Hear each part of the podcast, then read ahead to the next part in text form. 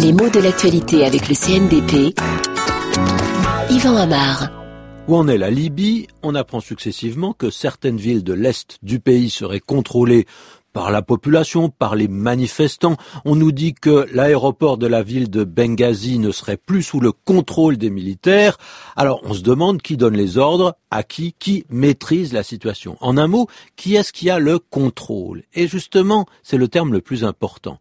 Il évoque dans ses emplois une idée de maîtrise, ou même parfois de mainmise, et il est souvent militaire ou politique. Qu'est-ce qu'on contrôle?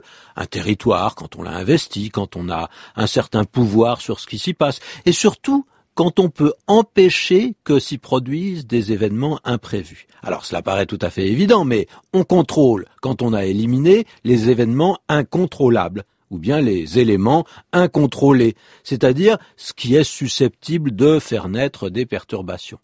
Alors, ces formules sont tout à fait à la mode, ce qui explique leur fréquence dans un langage qui n'a plus rien à voir avec la politique. Tout le monde en ce moment semble avoir à cœur de contrôler les situations. Et quand c'est le cas, on dit qu'on a la situation sous contrôle. On dit même parfois que quelqu'un est sous contrôle, une formule un peu condescendante, pas très aimable, je vous l'accorde, qui évoque euh, quelqu'un peut-être au pouvoir de quelqu'un d'autre, soumis à son bon vouloir ou à son influence. Est-ce vraiment cela?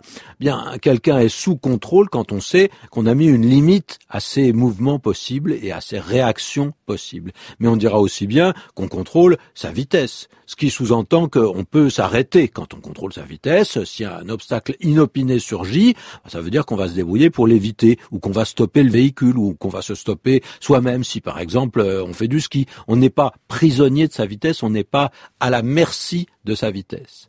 Alors ces emplois se sont développés sous l'influence de la langue anglaise à tel euh, under control, hein, à tel point qu'on trouve parfois des expressions qui sont encore en anglais. On parle de contrôle de soi, c'est vrai. En français, on parle davantage d'ailleurs de maîtrise de soi. Mais on entend encore parfois parler, pas très souvent, hein, de self-control, même si c'est une expression un peu désuète qui évoque euh, un modernisme des années 60. Hein.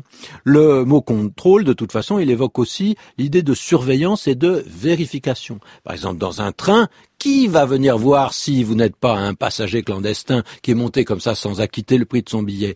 Le contrôleur, c'est lui qui va contrôler vos billets et quand il passe, il va faire sonner sa petite machine contre euh, les sièges en disant contrôle des billets, contrôle des billets, à condition bien sûr qu'il ait l'accent du midi.